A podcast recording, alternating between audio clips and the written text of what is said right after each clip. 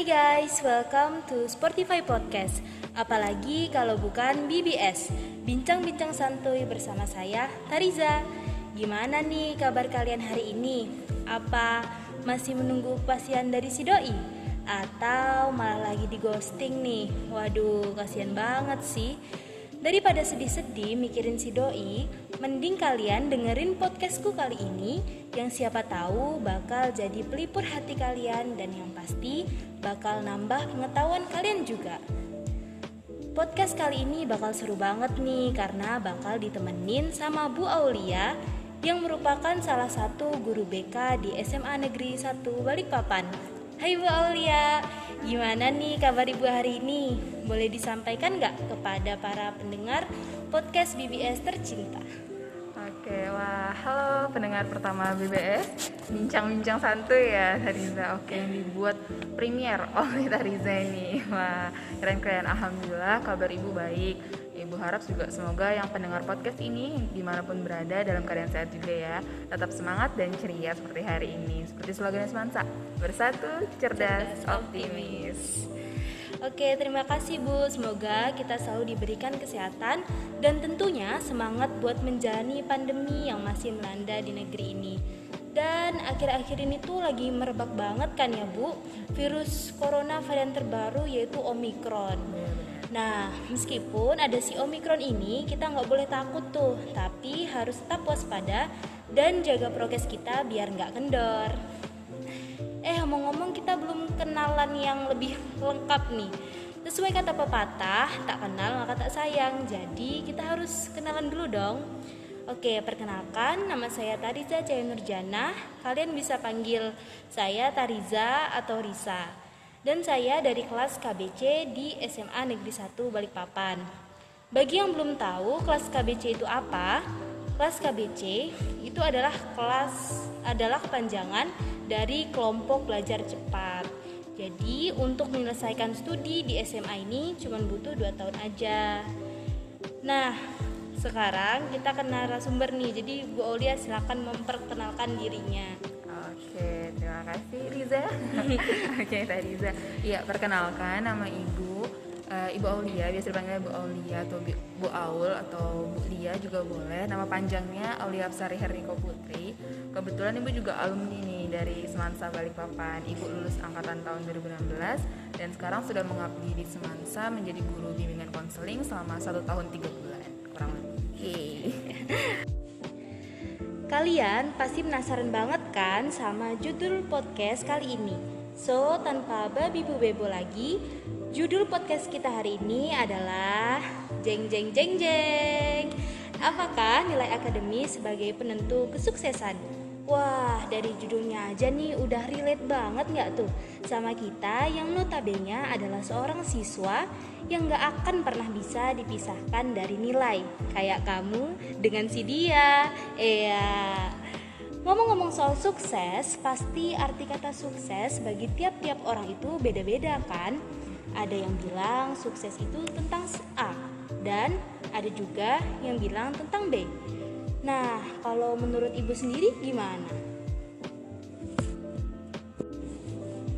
Iya, oke okay. tentang sukses ya, benar banget. Sukses itu luas sih nak ya, dan kalau bisa dibilang sukses itu subjektif. Kalau dari menurut ibu ya, karena memang kesuksesan setiap orang tuh kan pasti berbeda-beda, sangat berbeda kayak gitu dan apalagi dalam hidup kita itu ada banyak banget aspek ya kan?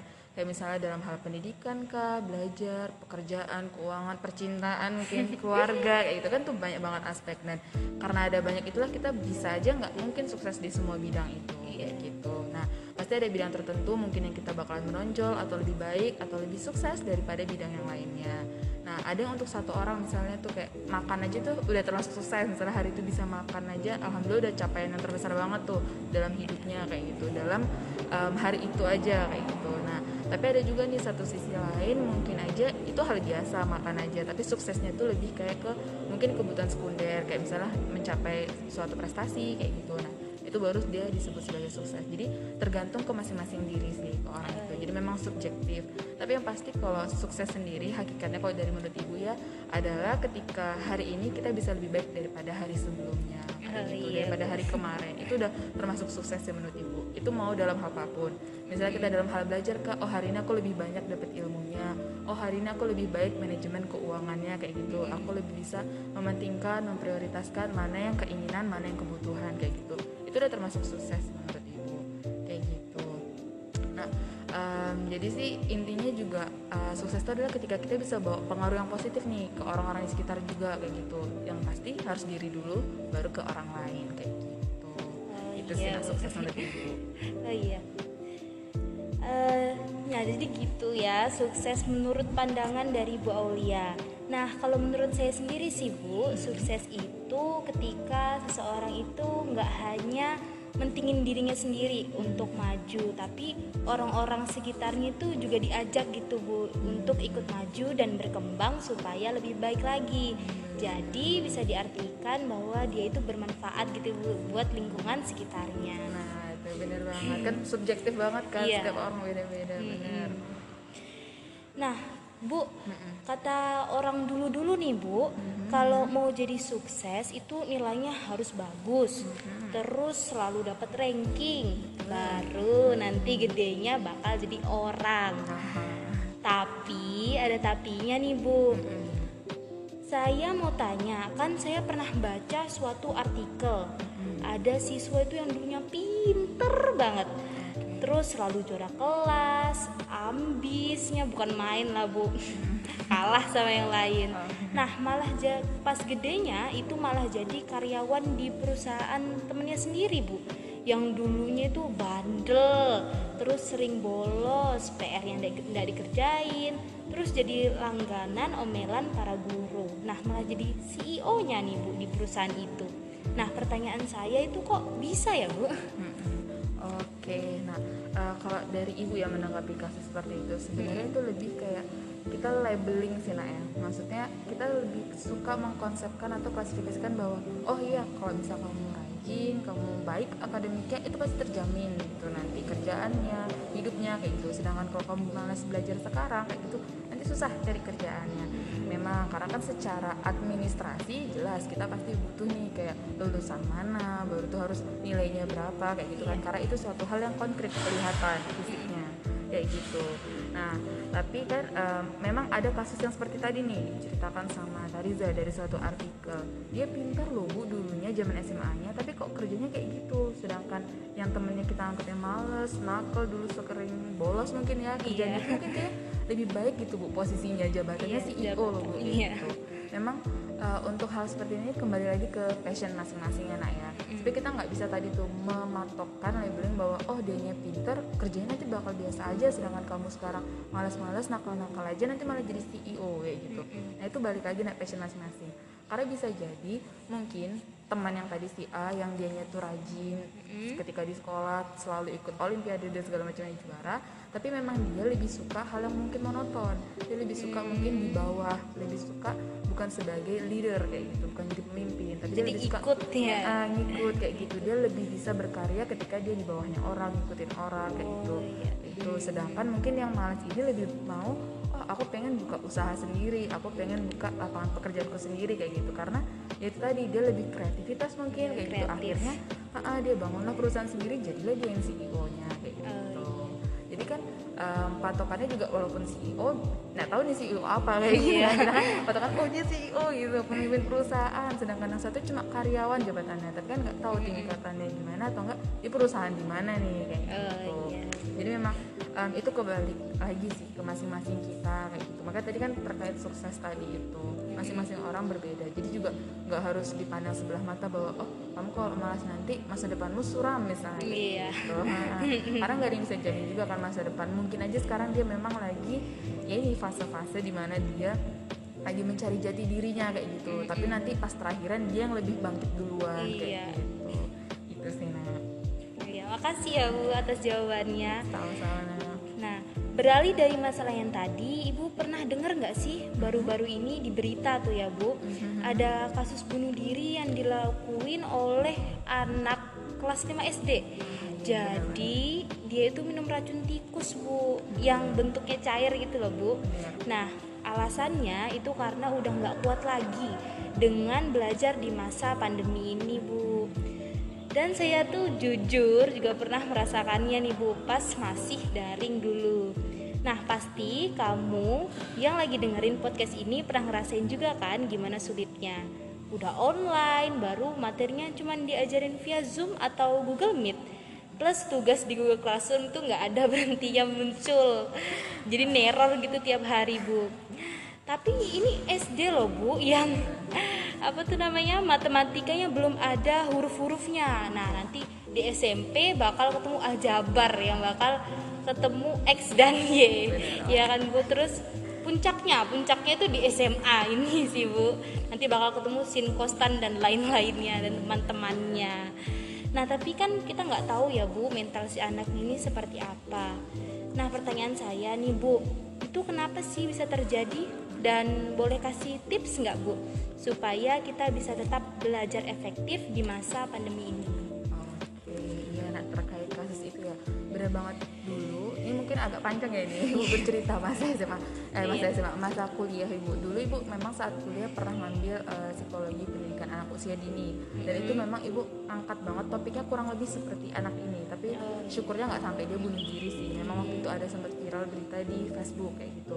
Jadi ibu uh, membuat tugas itu buat artikel dan ibu kasih judulnya adalah uh, mendidik anak usia dini haruskah dengan tuntutan jadi memang video, uh, cerita viralnya itu dari Facebook adalah anak TK sekarang kan ada zamannya tuh calis tuh baca tulis hitung oh, iya. itu udah ada lesnya ya kan mm -hmm. bahkan waktu itu ibu di saat ini kuliah di Jawa itu sampai ya di pinggir jalan tadi tulisannya tes calistung untuk anak TK kayak gitu. Bahkan anak SD udah diajarin kayak gitu. Nah akhirnya kan kembalikan lagi nah ya. Sebenarnya di fase perkembangan manusia itu kan ada beragam aspeknya nah ya. Tugas perkembangannya pun masing-masing ada. Kita ada dari mulai perkembangan kognitifnya perkembangan sosio emosionalnya perkembangan uh, fisiknya motorik kayak gitu. Dan itu kan beragam semua ada masing-masing. Kayak misalnya kognitif untuk otaknya manusia pun punya takarannya. Anak SD itu fase-fase di mana memang mereka lebih banyak untuk kayak konkret. Harus bisa paham sesuatu ketika ada bendanya kayak gitu. Sedangkan kalau udah ke SMA kita mungkin udah bisa nih menganalisa kayak gitu. Karena udah kontekstual kita kayak gitu. Nah itu uh, masing-masing fase perkembangan itu ada tugasnya kayak gitu.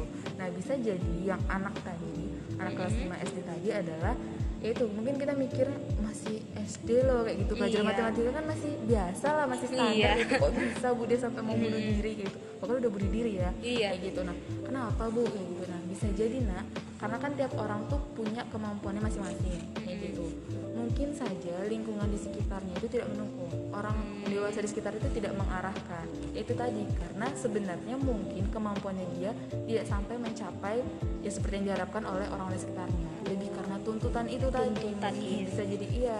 Di sekolah juga mungkin um, tidak mengikuti memang fase perkembangannya anak kayak gitu kan. Memang langsung oh ya udah sesuai kurikulum misalnya sesuai ada di buku teks kayak gitu tapi kan setiap anak beda-beda. Ada yang satu materi satu anak sekali dua kali pertemuan bisa langsung paham. Iya. tapi ada yang untuk anak lain harus tiga empat lima enam pertemuan tuh baru beda -beda. bisa paham. Benar kayak gitu. Nah anak ini juga tadi tidak didukung oleh orang-orang di sekitarnya orang dewasa di sekitarnya terutama sehingga akhirnya dia mungkin tertekan menjadi beban sendiri untuk dirinya. Kemudian tidak ada cara penyaluran yang benar. Mungkin anak yang ingin meluapkan juga teman-teman mungkin tidak ada yang mendengarkan dia ingin lewat suatu hal yang lain juga tidak ada. Karena juga diingat kalau masa anak anak usia SD itu kan masih fase anak-anak ya baru mau menuju dewasa 5 SD itu kan.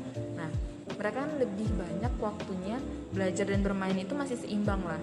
Beda sama kita 50, anak SMA iya masih bermainnya tuh lebih sedikit daripada belajarnya iya. seharusnya yeah. kayak gitu. Nah bisa jadi ya itu tadi mereka pagi sudah sekolah pulangnya dileskan lagi malamnya oh. ngerjain tugas. Nah kan full tuh. Nah ada full waktu belajar. nah itu kita nggak tahu di rumahnya bagaimana sampai akhirnya anaknya memutuskan untuk ya udah bunuh diri kayak gitu.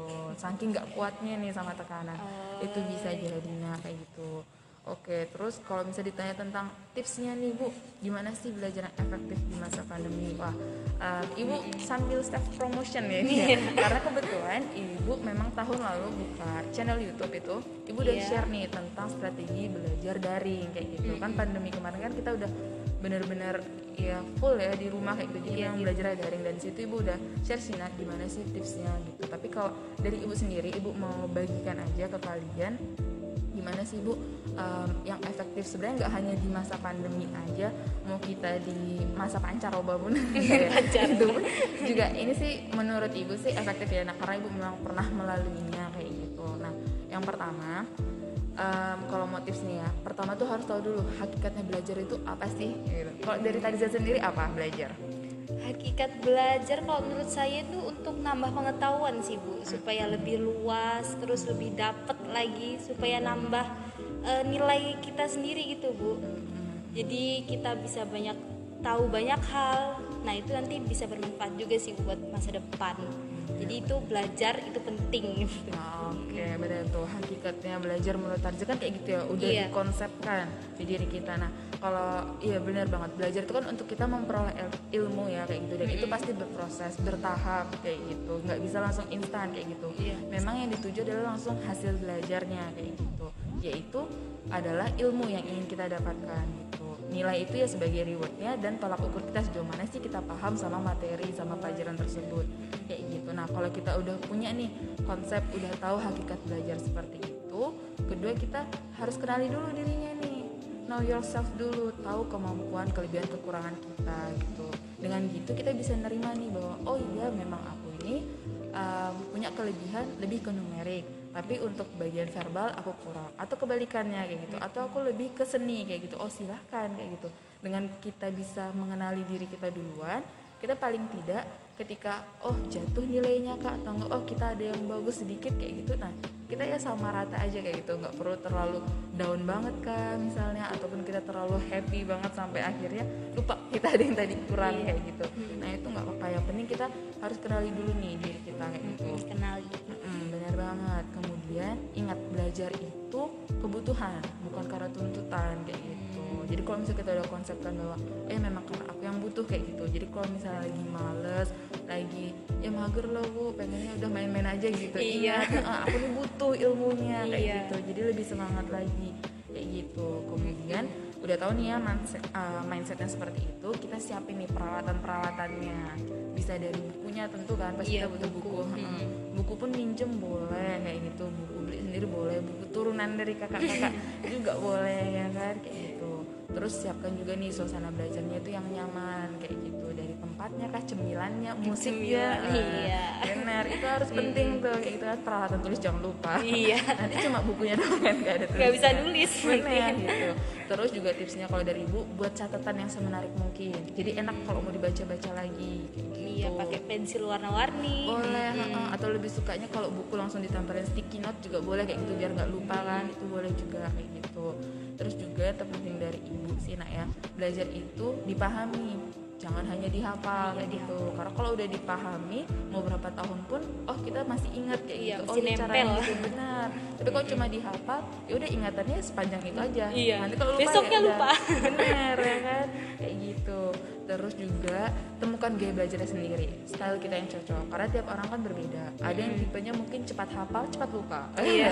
Atau enggak saya. Sama. Atau enggak yang cepat hafal tapi lama lupanya. Oh bagus juga iya itu. bagus. Oh, bagus. Lama hafal cepat lupanya. Ah jelek itu. Udah lama cepat lagi atau enggak lama hafalnya tapi juga lama lupanya. Ya itu tergantung kita. Kita juga tipe yang audio kan tipe yang visual atau yang tipe campuran juga kayak gitu. Tentukan sesuai gaya kita. Ada yang mungkin lebih nyambung kalau bisa sambil ngomong. Oh silahkan self talk aja. Atau enggak lebih nyambung kalau misalnya belajar sama temennya juga itu silahkan. Atau enggak lebih senang kalau hening belajar sendiri juga silahkan kayak gitu. Jadi udah kenali dulu diri kalian itu cocoknya gimana gaya belajarnya. Gitu. Terus um, pesan ibu yang terakhir adalah jangan terlalu keras sama diri kalian. Iya, jangan lupa itu. apresiasi bener. Hmm. reward dirinya. Misalnya hari ini aku udah belajar ini terus dapat nilai segini. Oh ya nggak apa-apa bersyukur kayak gitu. Hari ini makan enak kayak gitu. Yeah. langsung praktis diri ke mana nih kayak gitu. Ha, jadi kita setiap melakukan sesuatu langsung reward diri kita pun jadinya lebih semangat lagi. Gitu. Nah itu sih kalau tips yang bisa ibu sampaikan oh iya makasih ya bu. Sama-sama ini bermanfaat banget nih buat kalian. Jadi harus diperhatiin tuh yang tadi. Nah sekarang saya mau tanya nih kepada para besti yang lagi dengerin podcast ini. Pernah nggak sih kalian dibanding-bandingin sama orang tua guru bahkan teman sendiri? Karena kalian kurang bagus di salah satu bidang baik itu akademis maupun non akademis silakan dijawab nih dalam satu dua tiga. Wah berdasarkan ramalan dari si Dilan itu loh Dilan yang pacarnya Melia itu loh kalian pasti jawab iya pernah bener nggak sih Nah, bagi yang nggak pernah, selamat ya, mental kalian berarti dijamin sehat walafiat. Bagi yang pernah, ih, itu pasti rasanya sakitnya tuh di sini. Apalagi kalau dibandinginnya sama anak tetangga sendiri. Aduh, saya sendiri sih Bu, jujur pernah ngalamin hal itu. Nah, masalah ini tuh sering banget dialami para pelajar di Indonesia jadi kita itu merasa tertekan dengan segala tuntutan nilai yang harus di atas KKM. Kalau enggak, kita harus remet atau parahnya enggak bakal naik kelas. Hal itu tuh saya rasain banget bu karena selama masuk menjadi bagian dari KBC otomatis kan KKM saya yang awalnya 70 naik 18 poin jadi 85 Is, itu. Pasti jaraknya jauh ya kan bu? Benar-benar Iya jadi dulu uh, kemarin baru kemarin itu ya bu saya ulangan matematika dapat 84 aduh itu rasanya. itu tinggal satu. Poin aja satu lagi. Itu kalau udah satu udah Itu lega. bener. nanggung banget. Itu rasanya pasti mm. padahal kalau di reguler kan bu itu Udah termasuk. udah lumayan lah lumayan Iya, bisa bener. santai ya kan bu nah tapi apa daya remet ya? Udah remet gitu aja. Oke oke. Aduh kok jadi curhat ya kan bu? nah, curcol dikit lah siang-siang gini kan? Iya. Nah balik lagi ke materi. Jadi Bu Aul boleh nggak sih kasih tips and trik supaya kita bisa belajar dengan baik tanpa mengganggu kesehatan mental kita sendiri? Itu gimana sih Bu? Oke benar. Ibu tanggapin dulu yang tadi tentang kita ini sering dikompar-komparkan Iya. ya. Bandingkan Bu, nggak hanya sama anak tetangga, sama saudara sendiri atau bahkan sama orang tua sendiri. Ya, Iya. masalah itu sering banget ya kan gitu. Memang ya untuk membandingkan ini kembali lagi mungkin ke masing-masing sifatnya orang tua kayak gitu. Memang udah membudaya nak ya kayak gitu. Karena bisa jadi mungkin orang tua kita itu juga dulu sering dibanding-bandingkan, akhirnya nurun ke kita. Nurun. Ah, ah. Turun atau enggak temurun. juga tetangga nih eh, tetangga bikin iri nih akhirnya Iya. eh, orang tua akhirnya kena nih ke kita kayak gitu nah Iya. eh, untuk hal yang seperti ini kan memang sudah gimana nah ya kalau bisa dibilang itu udah mendarah daging lah ya kita Iya. nggak bisa ngubah karena memang itu udah budaya banget nih yang bisa kita ubah adalah gimana sih persepsinya mereka pandangan mereka ke kita kayak gitu perlu digarisbawahi bahwa ya kita oke kita nggak pintar secara akademik kayak gitu tapi kita baik di akhlaknya misalnya Iya, kayak gitu akhlak. Itu Heeh. penting. benar perilaku paling kita penting. heeh, sopan santunnya mungkin kita kasih tunjukkan kelebihan yang di situ atau enggak non akademiknya kayak gitu mungkin kita punya kelebihan di bidang olahraga kayak gitu silahkan tunjukkan juga kayak gitu bahwa oh ya tiap orang tuh punya kemampuannya masing-masing kayak gitu paling enggak kan kalau kita ada salah satu nih yang menonjol mungkin itu jadi uh, kelebihan kita Iya, dan nilai akhirnya, plus. uh, nilai plus. Akhirnya ketika melihat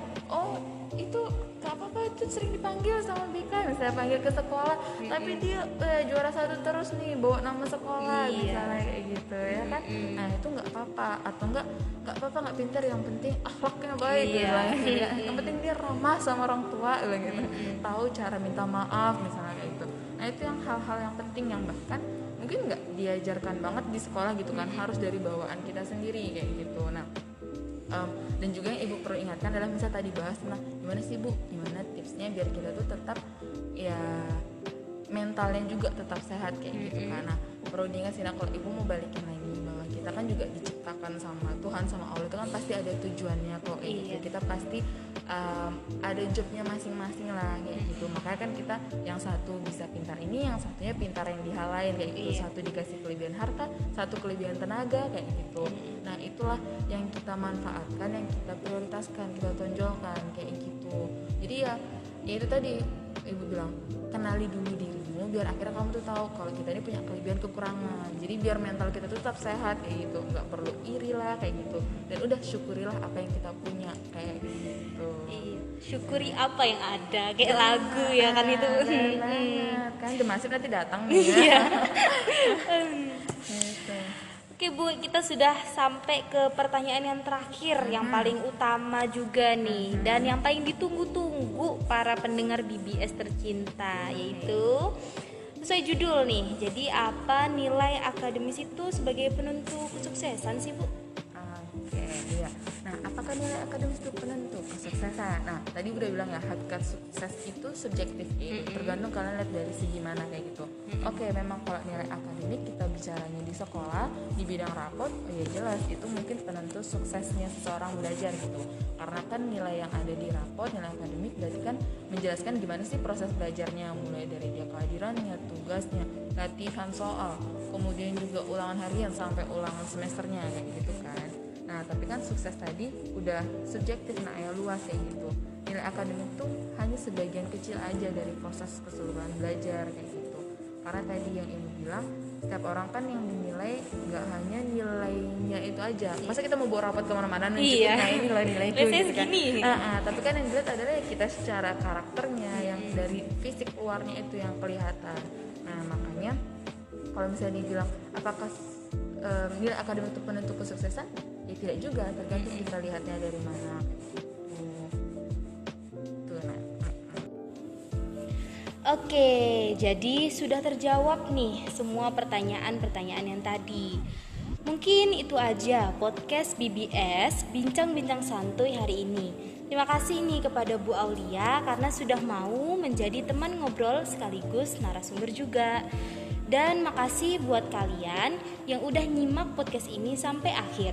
Dan semoga materi yang saya dan Bu Aulia dapat tersampaikan kepada kalian dengan baik dan tentunya bisa bermanfaat buat kalian. Nah, mari kita tutup podcast ini dengan quotes nih ya. Jadi yang pertama, nilai itu bukan segalanya karena segalanya itu bukan tentang nilai. Dan pesan terakhir dari saya nih, kesuksesan itu berasal dari dari dalam dirimu sendiri ya yang kamu nggak bakal tahu kalau kamu nggak menggali dan nggak mau cari tahu. Nah, ingat bukan sukses yang mendatangi kamu dengan sendirinya, tapi kamu yang akan mendatangi sukses asal kamu mau berusaha dan berdoa kepada Sang Pencipta. Nah, itu dia kata-kata dari saya. Apa Bu Olia ada tambahan nih? Oke ya pesan dari ibu nak ya kepada siswa-siswa semansa Balikpapan kepada para pelajar Indonesia juga pada umumnya dan pecinta BBS nih. Iya. pendengar setia BBS tentunya. Ingat nak ya kesehatan yang terpenting itu nggak hanya fisik tapi juga mental kalian. Karena di balik tubuh yang sehat terdapat jiwa yang kuat, kuat. bener. Nah ingat diri kalian itu berharga maka kenalilah cintailah dan apresiasilah diri kalian kesuksesan itu subjektif dan gak hanya dilihat dari satu sisi saja menilai kesuksesan tersebut. Kalian yang mengetahui batasan kemampuan diri kalian potensi kalian jadi jangan terlalu over tapi juga jangan under kayak gitu. tetap stay in line tapi juga jangan terlalu merasa aman di zona nyaman gitu. Berani mencoba dan berusaha dengan diiringi doa sambil terus bertawakal berserah diri hanya kepada Tuhan apa pun itulah pilihan terbaik dari Maha Kuasa. Sehingga jangan menyerah jangan putus asa. Kuncinya kesuksesan itu adalah ketika diri kalian hari ini menjadi lebih baik daripada diri kalian di hari kemarin gitu sampai jumpa dan salam sehat semoga podcast BBS ini bisa jadi inspirasi anak muda para Iya. pelajar nambah wawasan dan bermanfaat memotivasi untuk teman-teman lainnya yang sedang berjuang untuk sukses dalam hidupnya Iya. gitu semangat you can do it Bismillah Oke, sekian nih dari saya dan Bu Aul. Kurang lebihnya mohon maaf. Stay healthy and keep spirit. Bye. Bye-bye.